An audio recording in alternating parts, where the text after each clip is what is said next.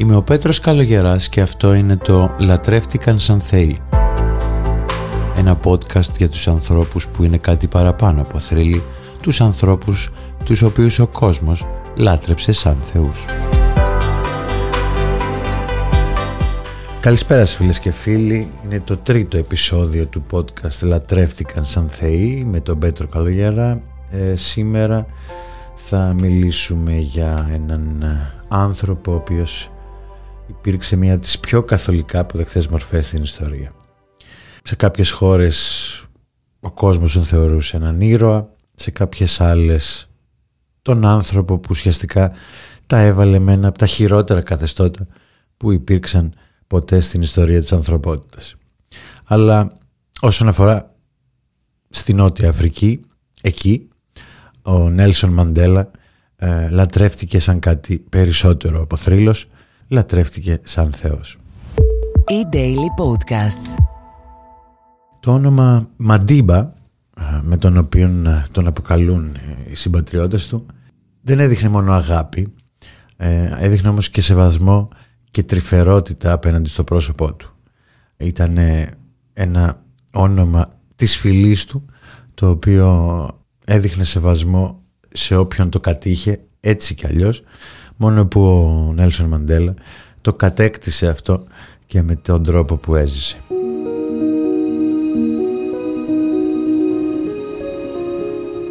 Ο βραβευμένος με νομπελιρίνης Ντέσμον Τούτου είχε πει ότι ο Μαντίμπα που βγήκε από τη φυλακή το 1990 ήταν ουσιαστικά άψογος και αυτό μόνο να απευθύνεσαι σε κάτι μεγαλύτερο ή ανώτερο από το ανθρώπινο ε, μπορείς να το χρησιμοποιήσεις σαν λέξη. Ε, έτσι κι αλλιώς ο Μαντέλα ήταν μια πολύ ήρεμη δύναμη. Τα 27 χρόνια που πέρασε στη φυλακή ήταν πολλά. Τους στέρισαν σχεδόν για το 1 τρίτο της ζωής του την ελευθερία του. Αλλά σίγουρα του έδωσαν και χρόνο για να φιλοσοφήσει τη στάση που θα είχε, να φιλοσοφήσει τη ζωή του να φιλοσοφήσει το πώς έβλεπε την πατρίδα του και τον κόσμο γύρω του. Και τι θα κάνει όταν θα έβγαινε από εκεί, γιατί κάποια στιγμή θα έβγαινε από εκεί. Οπότε όλον αυτό το χρόνο τον χρησιμοποίησε για να σκεφτεί και αυτό έκανε.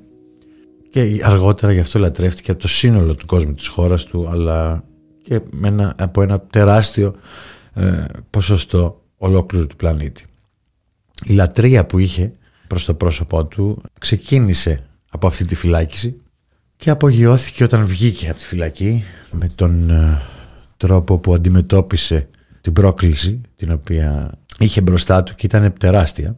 Και γι' αυτό θα μιλήσουμε σε αυτό το podcast για την αρχή αυτής της λατρείας προς τον Μαντίμπα και ακόμα δύο στιγμές που έγραψαν ιστορία και έκαναν αυτή τη λατρεία ακόμα μεγαλύτερη σε τέτοιο βαθμό που λατρεύτηκες σαν Θεός. Ο Μαντέλα λοιπόν αρνήθηκε την αρχηγία της φυλής του γιατί ήθελε να σπουδάσει νομική. Γιατί ήθελε να βοηθήσει περισσότερο τον κόσμο και όσο περισσότερο κόσμο μπορούσε.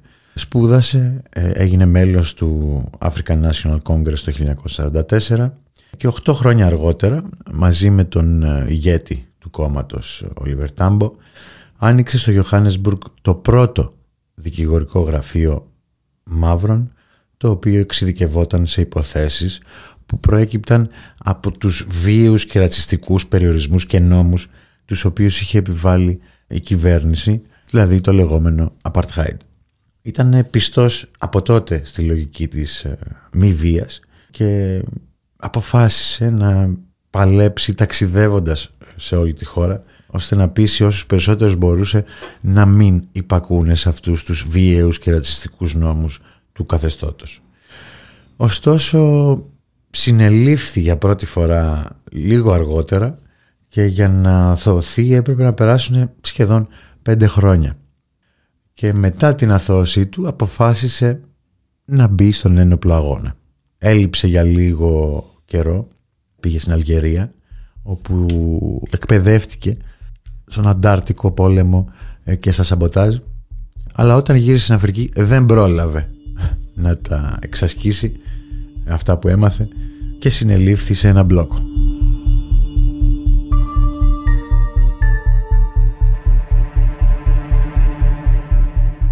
Αρχικά καταδικάστηκε σε πέντε χρόνια φυλάκισης αλλά όταν οι αρχές βρήκαν ε, οπλισμό και λοιπό εξοπλισμό σε ένα προάστιο του Johannesburg στη Ριβόνια τότε ο ίδιος και οι φίλοι του και οι σύντροφοί του ε, θα οδηγούνταν ξανά σε δίκη.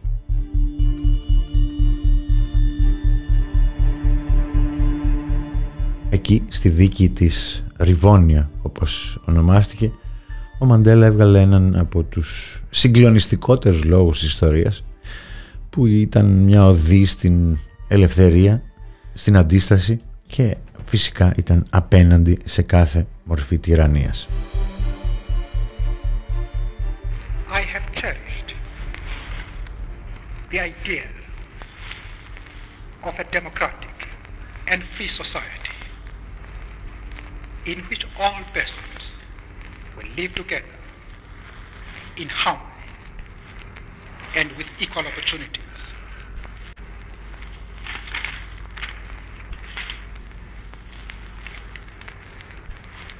It is an idea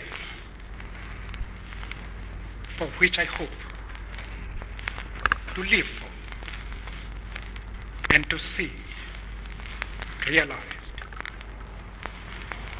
But my Lord, if it needs be, it is an ideal for which I am prepared to die. Η δίκη βέβαια δεν πήγε όπως θα έπρεπε και ο Μαντέλα καταδικάστηκε σε ισόβια. Από το 1964 μέχρι το 1982 ήταν φυλακισμένος σε μια φυλακή του Cape Town ενώ ύστερα και μέχρι το 1988 όταν και έπρεπε να κάνει μια θεραπεία για φυματίωση βρισκόταν σε μια φυλακή υψίστης ασφαλείας. Όσο όμως βρισκόταν στη φυλακή ο θρύλος του μεγάλωνε και μεγάλωνε και μεγάλωνε. Είχε μετατραπεί σε φυσικό ηγέτη της αντίστασης στο Apartheid ε, με την πλειοψηφία του μαύρου πληθυσμού που έτσι κι αλλιώς ήταν πλειοψηφία της χώρας να τον βλέπει σαν μεσία ο οποίος όταν θα έβγαινε από τη φυλακή θα τους οδηγούσε σε μια νέα εποχή. Και οι χώρες του εξωτερικού ζητούσαν την αποφυλάκησή του, πίεζαν το καθεστώς του Apartheid για την αποφυλάκησή του και έγινε ακόμα πιο αγαπητός τον κόσμο και για έναν ακόμα λόγο ε, για τις δύο φορές ε, που αρνήθηκε την αποφυλάκηση του υπό Η πρώτη ήταν το 1976 όταν ε, του ζήτησαν να αναγνωρίσει μια περιοχή όπου το Apartheid είχε τοποθετήσει μόνο μαύρους κατοίκους και να υποσχεθεί ότι από εκεί και πέρα θα ζήσει σε αυτή την περιοχή. Η δεύτερη ήταν εννέα χρόνια αργότερα, το 1985, όταν τους ζήτησαν να αποκηρύξει τη χρήση βίας. Ο Μαντέλα δεν δέχτηκε καμία από τις δύο και ειδικά για τη δεύτερη έδωσε ως λόγο της άρνησής του ότι μόνο οι ελεύθεροι άνθρωποι μπορούσαν να διαπραγματευτούν τέτοια ζητήματα και ότι εκείνος δεν ήταν ελεύθερος. Οι πιέσεις στην Νότια Αφρική όλο και αυξάνονταν βέβαια. Είχαν γίνει αφόρητες και δεν ήταν μόνο εναντίον του καθεστώτος. Ήταν και για το ότι ο Μαντέλα βρισκόταν στη φυλακή και έπρεπε να αποφυλακιστεί. Και αυτό έγινε το 1990.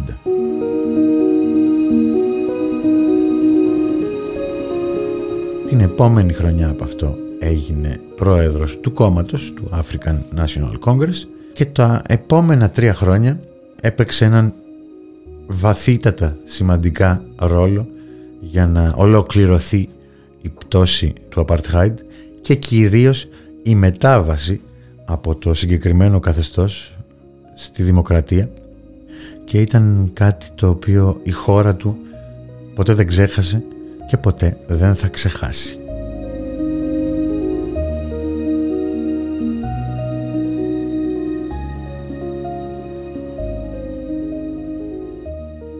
Έτσι κι αλλιώς ε, μόνο και μόνο η παραμονή του Μαντέλα στη φυλακή με την τεράστια επιρροή που είχε στο λαό της Νότιας Αφρικής ήταν από μόνη της αρκετή για να ασκήσει πίεση στο καθεστώς. Ε, ο Μαντέλα ήταν ήδη σύμβολο, ήταν σύμβολο αντίστασης, η προσωποποίηση της αντίστασης ήταν ε, η ελπίδα για τη μετάβαση σε μια νέα εποχή και το καθεστώς δεν μπορούσε να του κάνει κακό γιατί θα γινόταν επανάσταση ε, και το μόνο που μπορούσε να κάνει ήταν να το διαφθείρει. Αλλά αυτό δεν το κατάφερε σε καμία περίπτωση. Πολλοί φοβήθηκαν ότι όταν ο Μαντέλα βγει από τη φυλακή θα προκαλούσε χάος δίνοντας περισσότερα προνόμια στους μαύρους ή ε, αδικώντας τους λευκούς. Γιατί είχε αρκετό πληθυσμό λευκών η Νότια Αφρική παρόλο που δεν ήταν η πλειοψηφία. Το μόνο όμως που ήθελε ο Νέλσον Μαντέλα ήταν η ειρήνη, ήταν να σταματήσει η αιματοχυσία, να σταματήσει η βία, να σταματήσουν οι συγκρούσεις. Οι άνθρωποι τον θεωρούσαν από τότε σαν κάτι το ιδεώδες, δηλαδή σαν ιδέα, όχι απλά ένας άνθρωπος. Και ήταν από τους λίγους ανθρώπους, όχι μόνο στην Αφρική, ούτε στην Νότια Αφρική, αλλά παγκοσμίως, που στάθηκε στο, στο επίπεδο αυτού του ιδεώδους για την ανατροπή του καθεστώτος και την ομαλή μετάβαση στη δημοκρατία.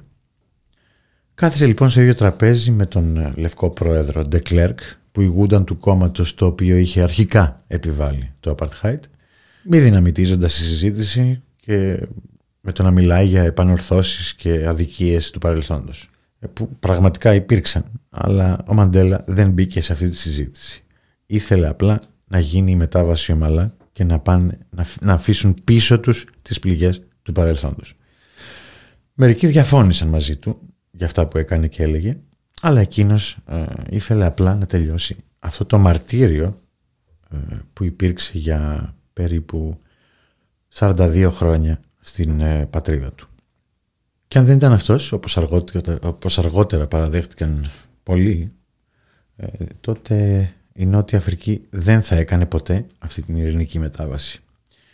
Γιατί ο Μαντέλα υπήρξε ο πυλώνας της σταθερότητας και υπήρξε ο εγγύτης αυτής της ειρηνικής μετάβασης. Επέλεξε να μην τα βάλει με τους λευκούς παρά τις φρικαλαιότητες που έκαναν στο παρελθόν.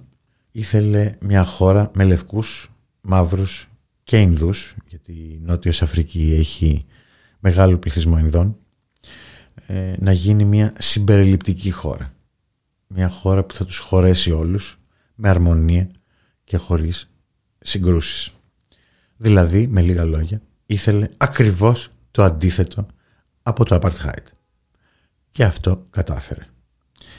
Και σε αυτό ρόλο έπαιξε, μεγάλο ρόλο έπαιξε και το πώς προσέγγισε ένα απλό αλλά σπουδαίο αθλητικό γεγονός.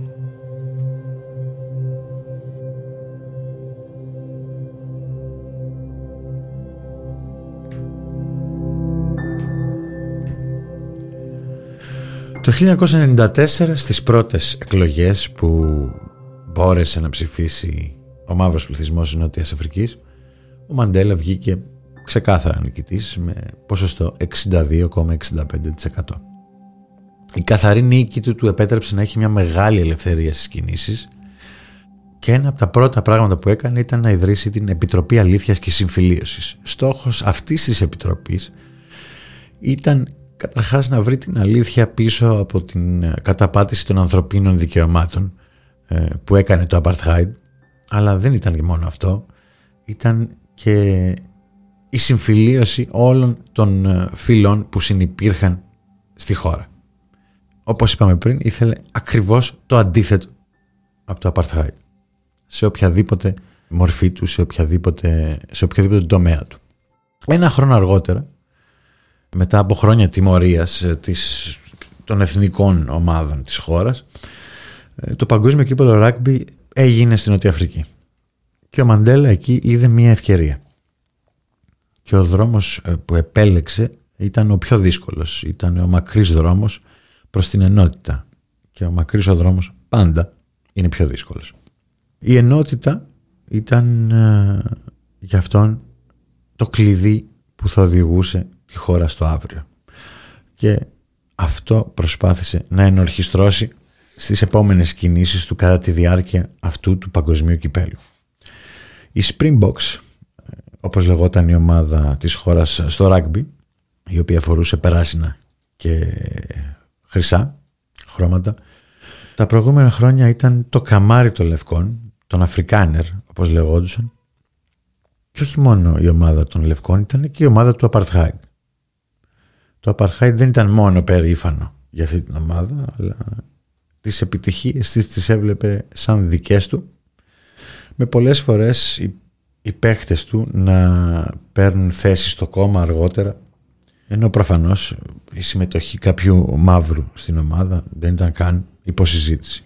Η συντριπτική πλειοψηφία του μαύρου πληθυσμού ακόμα και μετά την πτώση του Apartheid την έβλεπε αυτή την ομάδα σαν σύμβολο του ίδιου του Apartheid. Ο Μαντέλο όμως είδε μια ευκαιρία και δεν την έβλεπε έτσι ήξερε ότι μια χώρα μπορούσε να γίνει πραγματική χώρα και να χαρίσει ευημερία στους πολίτες μόνο όταν είναι ενωμένη. Οπότε ήθελε και οι Αφρικάνερ κάτοικοι, οι λευκοί κάτοικοι, να μην χάσουν τη σχέση που είχαν με την ομάδα του ράγκμπι, την οποία και λάτρευαν. Ήθελε να τη νιώθουν ακόμα δική τους. Πριν το παγκόσμιο κύπελο συνάντησε τον ε, αρχηγό της ομάδας, Φρανσουά Πιενάρ. Ο τελευταίος ε, είχε μεγαλώσει σε μέρη στην Νότια Αφρική, στα οποία υπήρχαν μόνο λευκοί και στα οποία ο Μαντέλα ήταν τρομοκράτης.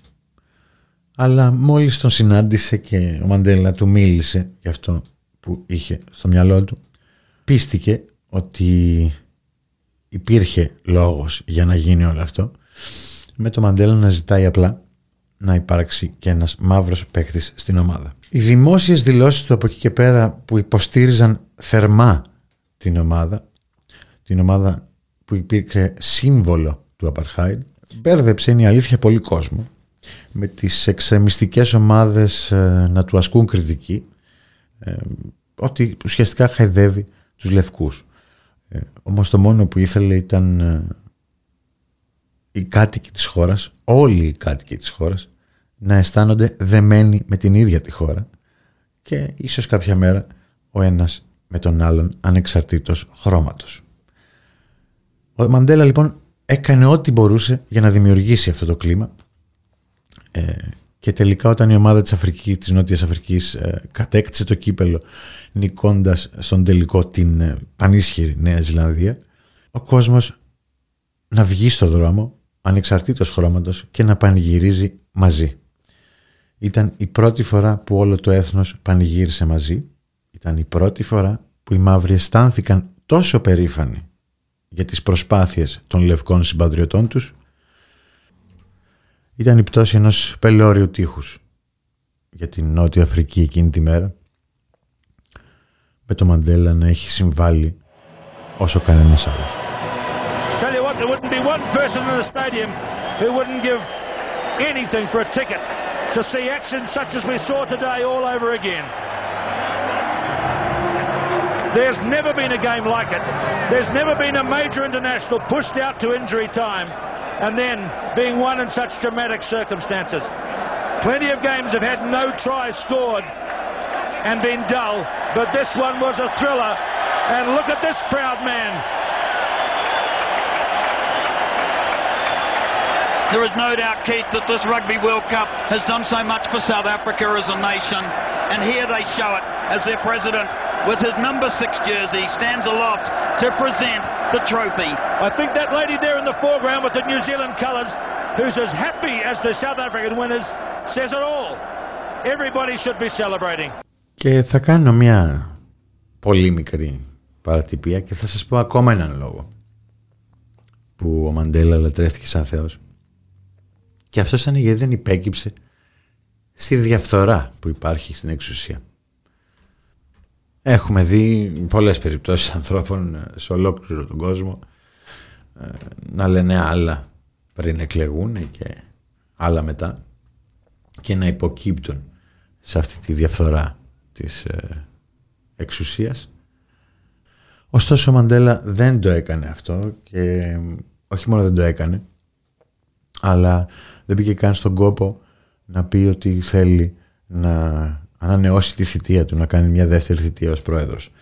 Ε, και ίσως και αυτή τη μία που, θητεία που έκανε ήταν για να ε, σιγουρέψει ότι θα γίνει μια ειρηνική μετάβαση γιατί ήταν ο ίδιος ο εγγυητής αυτής της μετάβασης. Για αυτή την ειρηνική μετάβαση έναν χρόνο πριν εκλεγεί πρόεδρος τιμήθηκε με τον Νόμπελ Ειρήνης. Και αφού αποσύρθηκε από την πολιτική τα τελευταία 14 χρόνια της ζωής του έζησε ήσυχα ε, γυρίζοντας τον κόσμο και προάγοντας αυτό για το οποίο είχε βραβευτεί και κάνοντας ένα μεγάλο αγώνα για να τερματιστεί η φτώχεια ε, όσο το δυνατόν πιο γρήγορα σε ολόκληρο τον κόσμο. Αυτός ο κόσμος, ολόκληρος ο κόσμος, βρήκε στο πρόσωπό του ένα καλοσυνάτο άνθρωπο, μια έμπνευση, έναν σκοπό και ένα παράδειγμα κυρίως ότι η υπομονή κάποια στιγμή ανταμείβεται. You have a limited time to stay on earth. You must try and use that period for the purpose of transforming your country into what you desire it to be. A democratic, non-racial, non-sexist country. Humility is one of the most important qualities which you must have. Because if you are humble, if you make people realize that uh, you are no threat to them, then people will embrace you. They will listen to you.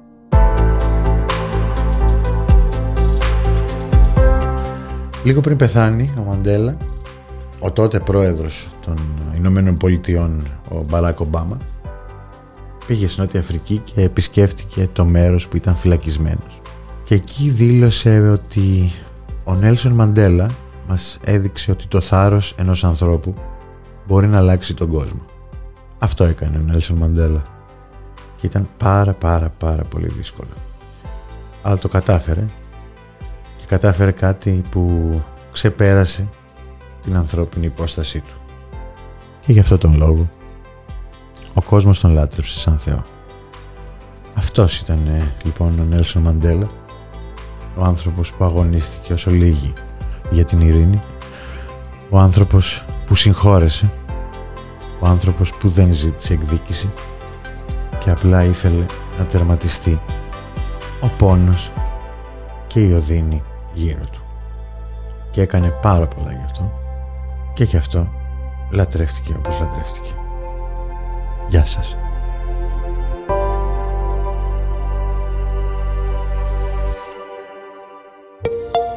Για να μην χάνετε κανένα επεισόδιο, ακολουθήστε μας στο Spotify, στα Apple και Google Podcasts.